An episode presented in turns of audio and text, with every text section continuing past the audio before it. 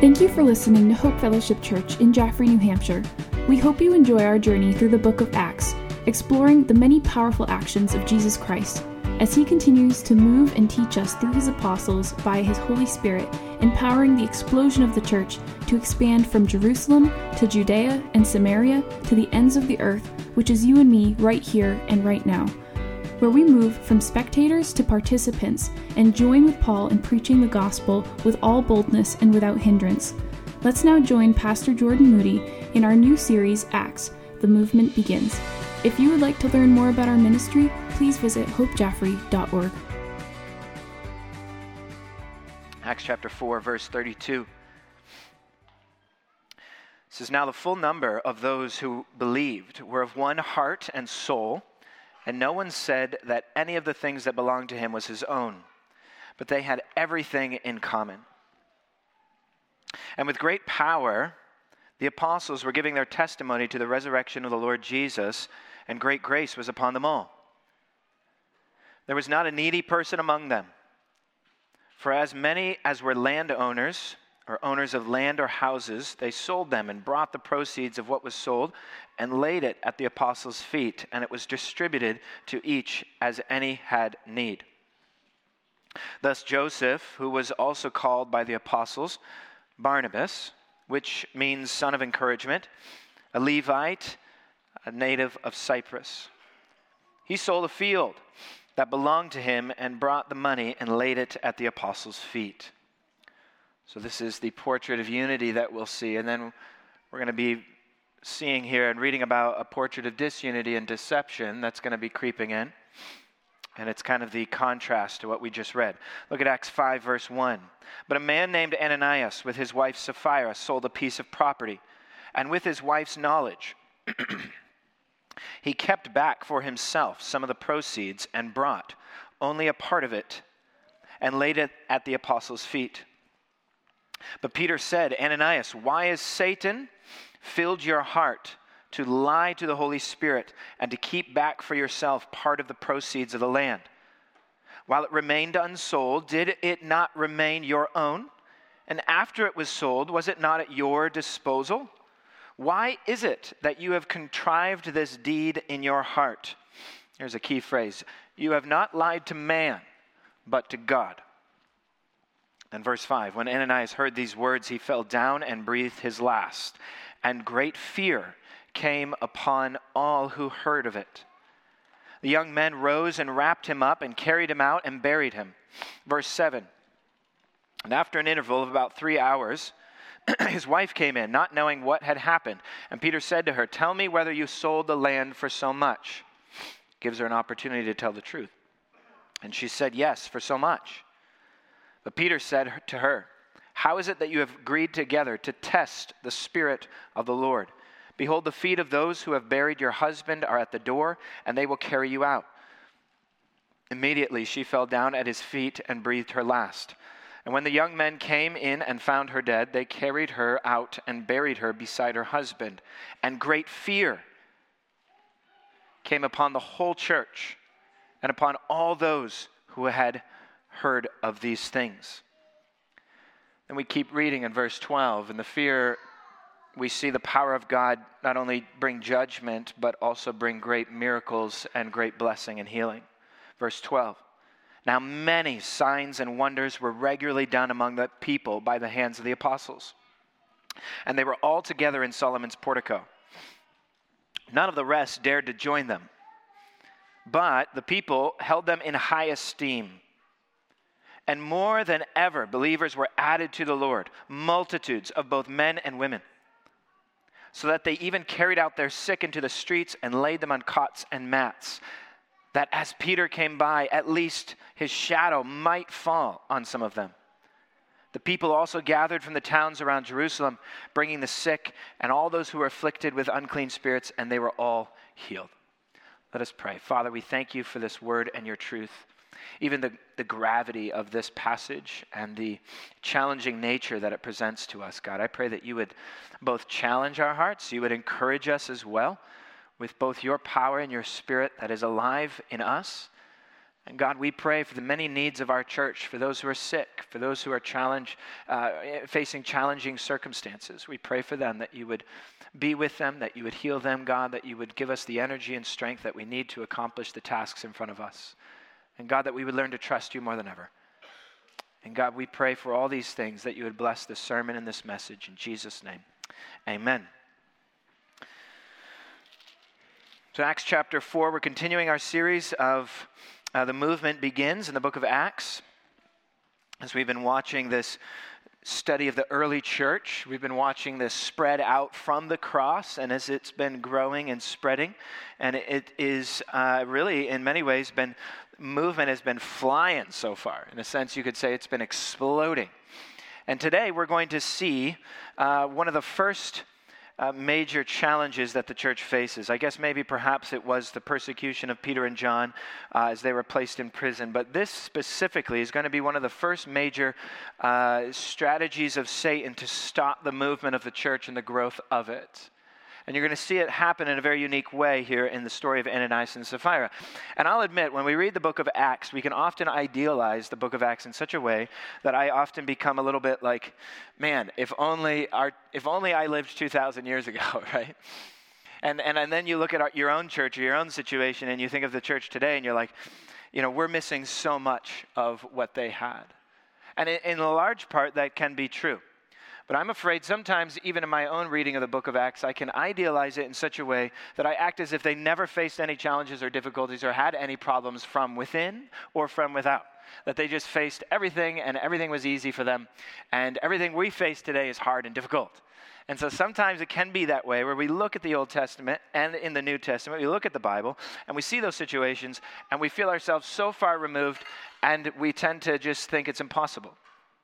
We look at this passage here in Acts, and we've been seeing how they faced so many different situations, how God and His Spirit was moving. And we recognize that Acts is a very transitional book as it transitions us from the Old Testament, the Old Covenant, into the New Covenant. As we transition from disciples that were with Jesus, who are now serving as His apostles, who are now laying the very concrete foundation of the church with Jesus Christ as that resurrected piece of the chief cornerstone that now the entire church throughout church history over the next 2,000 years, reaching to us today, is built upon the foundation that is laid by the prophets, by the apostles, by Jesus Christ himself. So the early church is laying this transitional period here in the book of Acts. There's foundations that are laid, the church is being built and then we follow in suit. But what we share with them in specific ways in, is many things that we experience. There are a lot of patterns that we see here in the New Testament, in the book of Acts, that we can follow and learn to govern our own churches based on how Acts is done. And we see that there is a clear war going on then and a clear war going on now. A clear war between darkness and light, a clear war between the Spirit and Satan, a clear war between the church of Jesus Christ and the methods and the strategies of Satan and the effects of sin upon us today. And so today's message is entitled this very, in a sense, we're, we're looking, I, I want you to be able to spot the strategies of Satan. You'll notice his name was mentioned in chapter 5 a different couple different ways in the sense that, that Satan is seeking to defy and destroy and kill and divide the church of Jesus Christ. And he will go about it in a variety of different ways. I, I, I really want to be able to target three main ways for you to consider. Uh, that is reflected in this passage. Really, what we see, though, is this portrait, these three portraits, before we get to the three strategies here. We see three portraits. The first portrait is this spirit filled unity. Like the very beginning, they had everything in common. There was this unified church. The second is really this satanic filled division, seeking to come and divide and destroy the very foundations of the church. And then we see a spirit filled power that is working wonders among the people and the community and transforming lives. So, those three things, I would say, in many ways, still happen today still we experience this today. And so, John Stott, a writer that I found very helpful on this, gave, gave three main strategies that Satan uses and employs in different ways to try to stop the, the, the work of the church. And we see the second one in particular being worked out here. We've already seen the first. The first is physical, the strategy of physical persecution. The first main way that that Satan is going to use to try to stop and thwart the effort of the church in whatever century it is, is physical persecution from without. It often happens from outside the church, outside these four walls and this people. That physical violence and pressure upon the body and upon the church is happening. We don't experience it, I would dare say, today in much ways here in America, but globally, this is happening all the time. And so there is physical persecution and violence put on the church. That has already happened in some ways with Peter and John. You're about to read about it in a couple of chapters with Stephen. He's going to be stoned to death here in a moment for this for his, uh, in chapter 7. Um, but we're going to see that physical persecution be ramped up. Number two is the strategy that Satan uses to stop the church and divide the church is moral. Is moral. So not only physical but moral. It's this moral subversion, and this is from within. It is often from inside the church. It is a very cunning assault with moral corruption or compromise that seeks to ruin Christian fellowship from within the body of believers. Ananias and Sapphira were part of that early church that was filled with unity. And it is from within that Satan sought to fill them with evil and seek to destroy the moral foundation of that body of believers. To seek to divide with corruption and compromise and to subvert the very purpose and the righteousness of the, that people by dividing it through subversion and moral failure. Uh, the third would be and, I, am not even sure which one is more common. I would say all three are happening. It, it, just perhaps happens maybe in your own life, which ones you experience more at different times. And the church today here in America, what we experience. But this one is, is probably more popular than we recognize. Number three is professional, he says. And I found this very helpful. You'll see this happen in another next chapter. But the professional is in the sense of distraction. Satan will seek to, subvert, uh, to seek to attack with physical violence and moral uh, subversion and professional distraction. This is an all around kind of attack where it is probably perhaps the most subtle of the attacks. It, it seeks to deflect, often first, leaders. You could say here later on in chapter 6, where the apostles were having, to, were having issues because they were starting to neglect the priorities of prayer and preaching, and they were being occupied and burdened with the busyness of regular life and administration. And, and the goal here was if Satan can cut off the head of the snake, or simply just simply distract the head of the snake, the, the body of the church will be far more greatly exposed. There is a distraction that even in your family, as a father, as the head of your household, that eh, as a mother, you lead that family in such a way that you can become so distracted with things that ultimately do not take priority in the most important things that you desire for your children to learn and know. And you can become professionally distracted with everything, that you're so busy with everything else that your family's spiritual well being is more exposed than it's ever been before. And that happens in the church. Um, you'll see that happen throughout the book of Acts, these three main things. So I want you to keep those in the back of your mind. You got that? These kinds of things that are going on, and even over the next couple of weeks, we might bring this up every now and then. This moral sorry, this physical persecution, this moral subversion, and this professional distraction. Three main ways. And I think if you read the book uh, Screwtape Letters by C.S. Lewis, these are three different ways that in that storyline that he uses to expose the way uh, satanic and demonic ways to, to trick us and to get us to falter and fall and to thwart the effort of the gospel to be proclaimed through the church. So as you look here, verses 32, 37 is what I want us to look at first. Is this eh, eh, they had everything in common. There was a great grace and generosity filling the church at this time. This word common, you see it in verse 32 at the end there. They had everything in common. Perhaps you, when you first met your spouse or a good friend of yours, and you have this friendship that was so close, you might say the phrase, Man, we, we just have so much in common. You ever said that? We just have so much in common. There's so many things we share. They love sports, I love sports. They love this, that, I love that. They, we have so many things in common. And it's something that brings our like interests, the similar things that we enjoy, our hobbies, uh, kind of our backgrounds are similar, and we just share so much together. And it's just so easy to get along with them. And it, there's so much that we have in common. But what about a group of people like you people? now, some of you are like, well, I have a lot in common with them. They share my last name, okay? Or I have a lot in common with them. They're in my neighborhood. Or I have a lot in common. We work together at the same job site, whatever. But some of you might look around and say, What do I have in common with the person in the row next to me? What?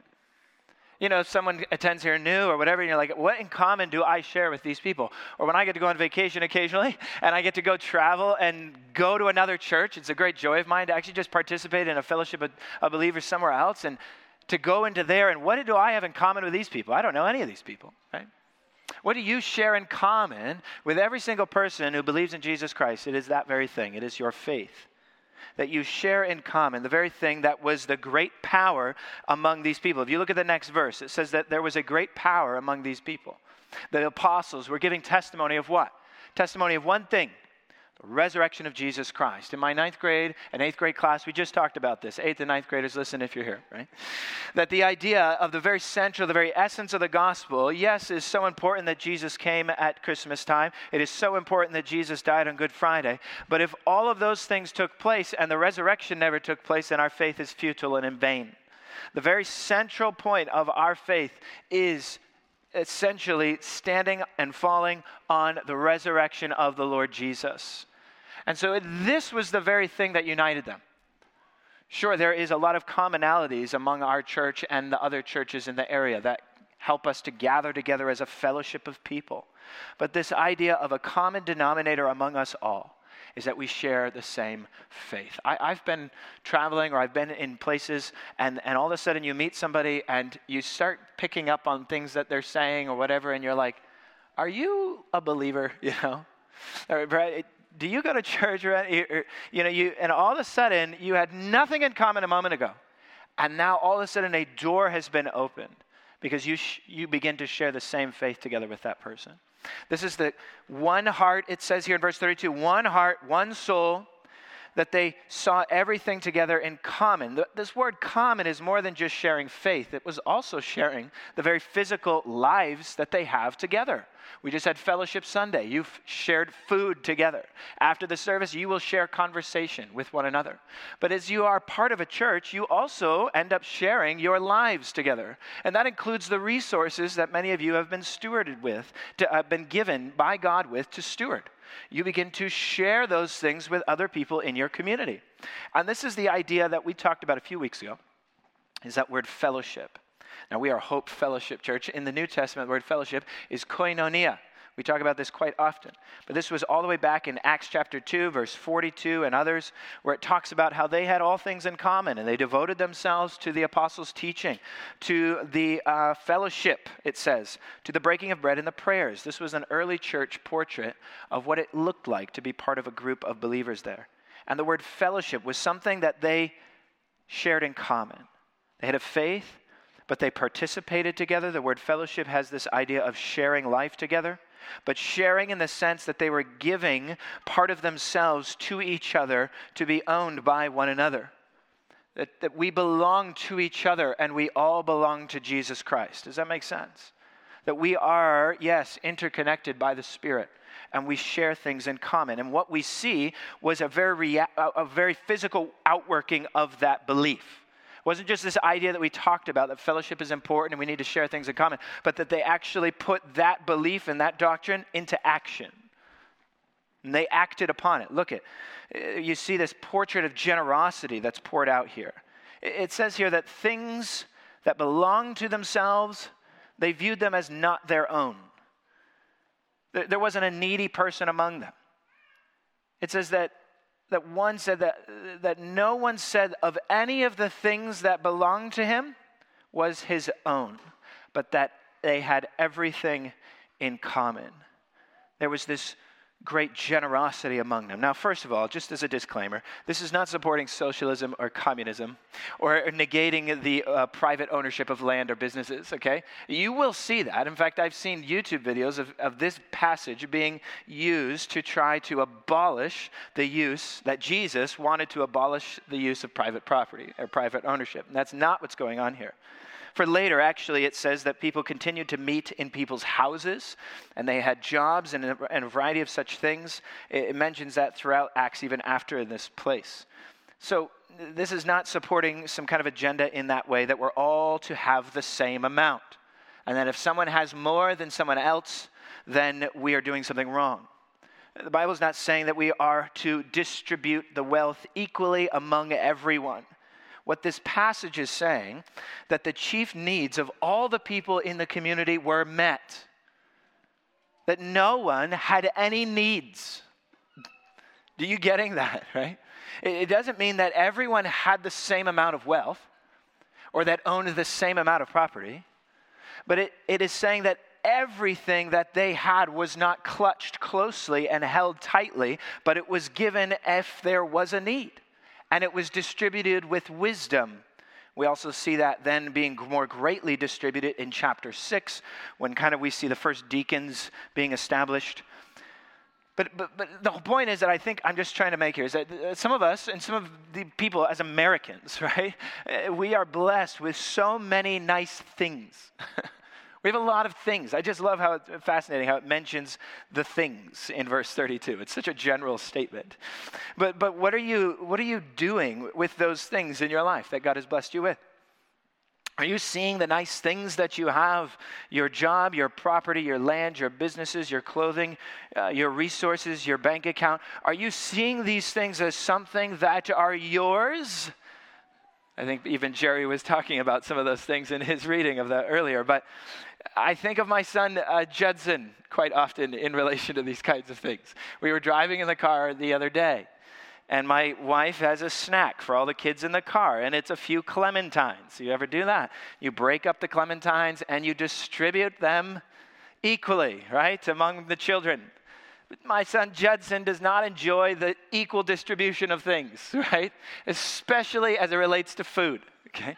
He sees food, and this is just a side note, but we've had two girls and now we have a boy. And the way the girls view food and the way the boy views food has been completely different, okay? But Judson sees his food as his. This is mine. And so when my wife so gently told him, no, no, no, you need to share your clementines with others, he then decided he didn't want any clementines, right? If I can't have them all, I'm not having any of them, right? And then the other day he was walking around the house with a bag of pretzels. Not sure how he got the whole bag of pretzels, but his sisters were wanting to him to share the pretzels with him. And so he took out one pretzel and gave it to everyone. One pretzel for you, one pretzel for you.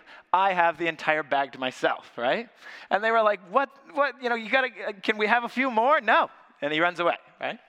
It's this this picture of viewing all the things we have.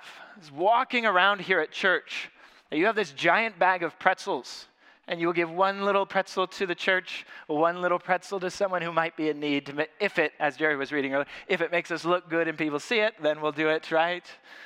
You know, but rather seeing the things that we have been given as into our hands God has given, and we can, in many ways, clutch them and grasp them and hold on to them in a miserly way. Or we can have those things and hold them loosely with an open hand. And I've, I've experienced that from so many of you. So many of you have come into my life and blessed me. And I've seen you do it with people in this community, people who don't even go to this church but are just in the community in need on a regular basis. This church is meeting needs in the community, most of which you never even hear about. It's a beautiful thing. I see it all the time. And so I don't want you to just see me condemning you in this. In fact, I think this is a strength of our church. It is one of the strengths that I see at Hope Fellowship Church is a people who are generous and who give liberally to many people who are in need. And I think this is a very important point for us to be considering today that do we see ourselves in this portrait of unity working together, yes, in our faith, but also in the physical assets that we've been blessed with? How do we see this building? How do we see this property? How do we see it being used in the community? How do we see this church and the skills and the talents that so many of you have? How are we using that to bless other people outside of ourselves and in this community that are in desperate need, who are struggling right now to just simply pay their bills, who are simply just trying to keep the heat on in their house? Who are simply just trying to fix their car and, and the expenses in this economy, how everything is more expensive. How can our church help to overcome the growing eco- economic expenses? And how can we help meet the needs of every person in this body and in this church and outside in this community? That makes a difference in people's lives, where they see the love of Jesus being poured out upon them in their time of desperate need. But if we are as a church that this is for us and us alone, and it's mine and you can't have it, then we're acting ultimately like a giant little toddler, right? You know? And that's how we act with the things that God has given us. 2 Corinthians 9 6. The point is this whoever sows sparingly will reap sparingly. Whoever sows bountifully will also reap bountifully. Each one must decide as he has decided in his heart, not reluctantly or under compulsion, for God loves a cheerful giver. It's about the heart not going to stand up here and say, you need to give this. No, we're not doing that here. In fact, we never even really talk about that. You're free to give in the back and online, right? You're free to give in whatever way. So many of you give in other different ways. That it's, it's about the heart. That's why in Mark 12, Jesus makes such a big deal about the widow who took two tiny little coins, widow mites, and placed them in the offering. And the Pharisees, who had been earlier, had been giving loads and heaps of money and making sure everybody hears their coins dropping into the bucket, right? And he made such a point that it was her who gave out of, the, out of her lack of abundance, she gave out of a heart of worship. And that was the whole point behind this all. And so I think this is so important because it gets to the heart of giving. It gets to the heart of sacrifice. It gives to, gets to the heart of, of faith. And ultimately gets to the whole point that there wasn't even a single person among them that was in need. It wasn't the social welfare, welfare depending on the government to meet the needs. It was the church stepping up to meet people's needs. And I pray that that's something that we always see as, a, as a desire of this church. And that's in large part of what the deacons do on a regular basis. They, they take into the funds that we have here at the church and they distribute them with wisdom to those who are in need. And I think that's a wonderful act of worship. And that's what Barnabas did. If you notice here in verse um, uh, 36 and 37, this person, Barnabas, known as the son of encouragement, he sold a field, he sold a piece of real estate. He gave all of the proceeds to the church, distributed it at the disciples' feet, the apostles' feet, and let them bless others in the church with the need. That is the ideal, the portrait of unity. But what do we see happen next? What do we see happen next? There, well, there, a counterattack is being made the weapon that Satan seeks to choose is moral subversion. He's going to try to drive a wedge in that church and destroy the integrity of those people through lies and deception and hip- hypocritical action. And if he can get failure in, then that can allow the church to crumble and fall in that unity. And so, chapter 5, we see a, I will be honest with you, a shocking story. It's one of the most shocking ones, and I think it's meant to be that way. It's meant to get your attention. It's meant to, when you read it, have almost a moral revulsion from within you. When I read it, I'm almost like, oh, this is hard, right? and talk about having to preach on this, okay? So it's hard to read. But if you look at Ananias and Sapphira, there is now a great fear among the church of what goes on. And what happens is there is a Ananias who comes and he keeps back for himself and only brought part of the proceeds to the apostles. Let's be clear there was nothing wrong with that. there was nothing wrong with selling something and giving part of the proceeds. The problem is that he deceived everyone in thinking he brought it all. There was actually no compulsion on this. Peter had not preached or said in any place that you all must sell everything you have and give everything to the church right now. And we're going to have a sell everything Sunday, okay? You come, make sure nobody owns any land anymore. We're all going to share everything next Sunday, okay? Some, for some reason, I don't know if anybody would be here, okay? He didn't do that. It was not this public thing that you are required. But yet, what did, what did get into Ananias' heart? This pride and arrogance and satanic deception that's saying, look at all the, the acclaim and honor that Barnabas got. I want that for myself. And then he seeks to steal worship and glory that is supposed to go to God and his church, and he seeks to steal that for himself by keeping part of it and giving the rest and deceiving everyone to say, Look how generous I am. It's this hypocritical, self centered worship that steals glory from God, that I believe why this reaction from the Holy Spirit through Peter is so stark and powerful. Peter must have been informed by the Holy Spirit in this manner because he seems to be filled with a word of knowledge and discernment on this. He seems to know things that didn't seem to be known outside of Ananias and Sapphira. And we notice here in this situation that Satan filled his heart to lie to the Holy Spirit to test the word of God, as it's said uh, later on through Sapphira. And we see here, he says, Why have you contrived this wicked deed in, our, in your heart?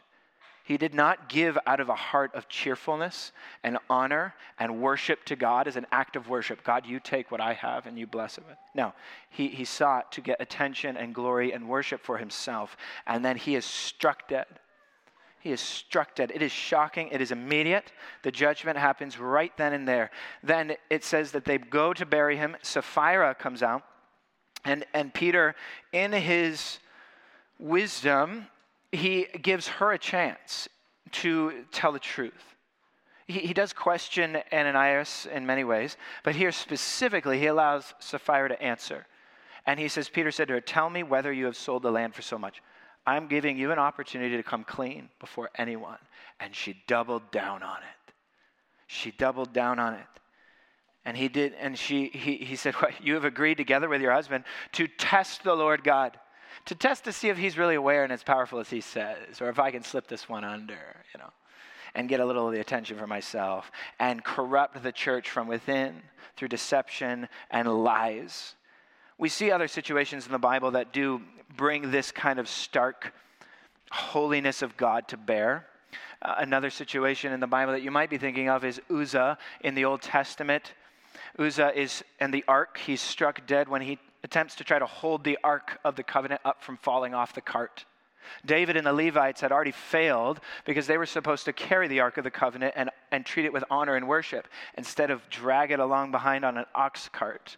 So that was the first failure of leadership, and it caused Uzzah, who was just trying to do the right thing, to fall and fail under the, uh, under the judgment of God. We see Nadab and Abihu, a lesser known story in Le- Leviticus 10. They offer strange fire and improper wi- um, worship before the people of God in Leviticus 10. And it is a public way where they then are consumed with the fire that they improperly worship God with. And it's one of those stories you're just blown away with. Uh, the, the one other one would be like Hophni and Phinehas and the, son of, the sons of Eli, who are judged through their wickedness. And it's all operating around the way that they're worshiping God in an improper way and through adultery and a variety of things. But the key parallel account, before we get to the final point here, the key parallel account, I think, is found in the book of Joshua. It's the book of Joshua, chapter 7, where we get a man named Achan. Are you familiar with this story? And if you haven't grown up in the church and you don't know this story, that's okay. The story is simple. The people of God are entering the promised land, and God is working mighty wonders and deeds. The walls of Jericho have fallen. And when they fell, God said, Do not touch or take any of the things in this place. You leave it for destruction. Nobody steals, nobody steals, nobody takes any of the goods for themselves. You leave it and you devote it wholly to destruction. Except to Achan. He saw and he lusted and he took. And in Joshua 7, it's very specific because he confesses later on as he confesses what he has done, he says he took, let me find it here really quickly. Joshua 7, after God has revealed, well, sorry, here, so after that, he takes it and he hides these things underneath his tent. They then go into battle and they are defeated greatly against the people of Ai. I believe it's 36 Israelites die in a battle, and Joshua is left wondering as to what has gone wrong. And God says there is sin in the camp, there is rebellion, wickedness, and deception among you. And God purges it out. And after Joshua whittles down every tribe down to the final tribe, Achan doesn't come forward until finally, at the very end, there's nobody else left. Everyone else has sat down, in a sense. And Achan comes and he says, Truly, I have sinned against the Lord God of Israel, and this is what I did. When I saw among the spoil a beautiful cloak of Shinar, and 200 shekels of silver, and a bar of gold weighing 50 shekels, then I coveted them, and I took them for myself. And see, they are hidden in the earth inside my tent with the silver underneath. God then pours judgment upon Achan and his family for this wicked sin that has already been poured out, and your sin will find you out. That story, as it says in Leviticus and a variety of others, this is one of those situations that comes to bear. And great fear is poured out then, as the people of God are making a transitionary moment. As God is working mightily, He cares about the holiness of the deeds of the people. He cares about their righteous acts and their heart behind it all. And He would not tolerate this great deception and rebellion. In the same manner, we see in the book of Acts the people of God, in a similar way as the people of this new nation that is being formed, the people of God, the church. And as it is pioneering in this beginning phase, as they are entering this new land and new way of operating as the church under the Holy Spirit, God would not tolerate this kind of evil that was about to infiltrate and was infiltrating the camp. And he sets a precedent and he sets up an example for us all, even as I said, thousands of years later, to look back and to consider our very own heart of worship and our very own heart of generosity or lack thereof, our very own clutching of the things that we think that are ours, or our willingness to, to live a life with an open hand to seek, yes, to steward the things that God has given us, to maximize whatever He has blessed us with, as Jesus would teach about the talents and the resources that He gives to His servants, yet also not holding it or clutching it like a miser, but be willing to give liberally to all who are in need. So, this is a strong warning. It should be felt. And it goes for our church and every church today. It goes for leadership as well that seek to use the church as a means for profit for themselves, these things are to be gravely and seriously taken to bear.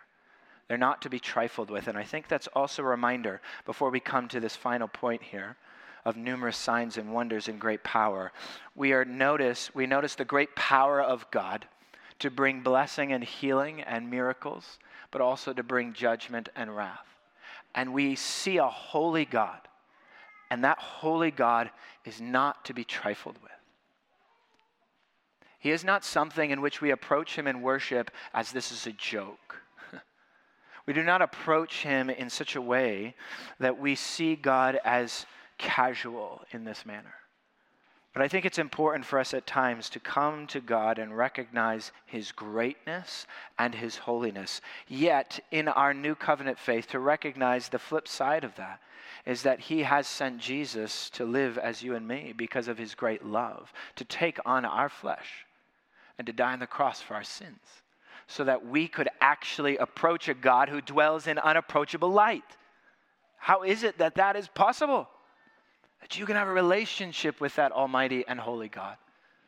But what He sees is our heart in it all, our humility.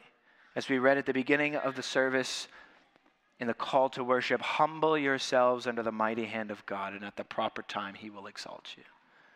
That is the heart of worship that we ought to be coming into because then we see the response.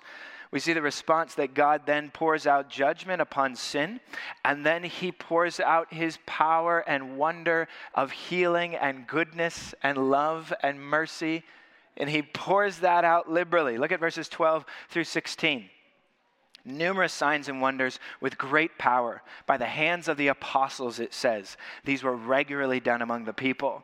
There was a consistent verification that the message of the gospel is here. Jesus is risen. He can restore your spiritual life just like he can restore your physical sickness in this way. Look at these examples. Look at the way that God is working and to see and believe and there's this consistent power. And just prior to this, you could say we saw the, the power of the Spirit through Peter, his shadow, you could say, falling on Ananias and Sapphira as they stood and fell before him. And now we see an example of the high esteem in which the Holy Spirit and the power of God was held among the people. There was still great fear. And it is as if the shadow of Peter is literally just falling upon people and people are being healed. Now, we do read it and we see that actually it never says the shadow of Peter healed anyone.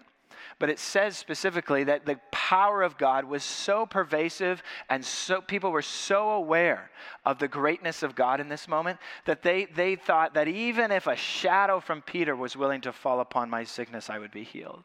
There was just this sense of an awareness of God's power among the early church. And I, I, so desperately hope for that. As in the same manner that we don't come casually into worship and sing to Him in praises, we come so casually before Him or see ourselves distracted with everything else around us, but that we come before Him and see Him as a holy God that it deserves our worship. We sang earlier that there is nobody like you, God. No one is like you. All hail King Jesus, we sang. And we, we sing these things in such a way that we recognize the holiness of God. Yet we also come before Him knowing that there is such a pervasive influence of the Spirit among these people that I see lives being transformed and people changed each and every week. I see us growing in likeness of that. And it's this beautiful humbling ourselves before the mighty hand of God and watching Him work among us to bring about great wonders where our minds are, are just drawn. And we are, yes, in great fear, but that fear is changed into awe. And that awe works itself out in worship. And then you come and you want to sing and you want to praise Him and you want to pray and have a relationship with Him and you want to see Him work and answer those prayers. Because remember, we began a few weeks ago with a message, or just really, I guess last week, on the believers gathering together and praying. They prayed for boldness to continue to preach the gospel despite persecution. And they prayed that God would continue to stretch out his hand and work wonders among them. Now, we see that prayer being answered. We see these things continually going on the preaching and the teaching. Yet, despite the div- division and the deception that was attempted, God put a stop to it and his power of healing, of his spirit is restoring. And it's this answer to prayer that we see being worked out. And it's the beauty that I see among the church as these kinds of things, these portraits of unity, a portrait of deception, a portrait of great power, these things are going to be going on even among our churches as we see them moving and in and out of the things. And we must have awareness to spot the strategies of Satan that are going to come against the church, to seek his Holy Spirit to give us wisdom and discernment to be able to stand in the truth and to see his power change lives before us. Let's close in prayer. Father, we come before you. We thank you for your word as it has spoken to my heart today. I pray, God, it, is, it has spoken to these people's heart. I pray, God, that we were pushed a little bit today, that your word and your truth would push us to action and to move. And Father, we thank you that you are good to us. as we see the unity of these people, God, we desperately desire that unity among Hope Fellowship Church. Give us that spirit filled unity. Lord, help us to love one another in such a way that others cannot help but notice the love that you have poured out on us that we liberally give to others. Help us to be generous with the things you've given us.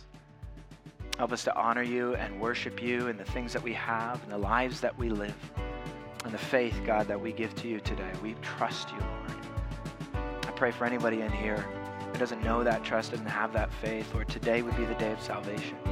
They would call upon you, Lord, and they would be saved. We praise you, God, for your church in the early church and your church today. We praise you for it. In Jesus' name.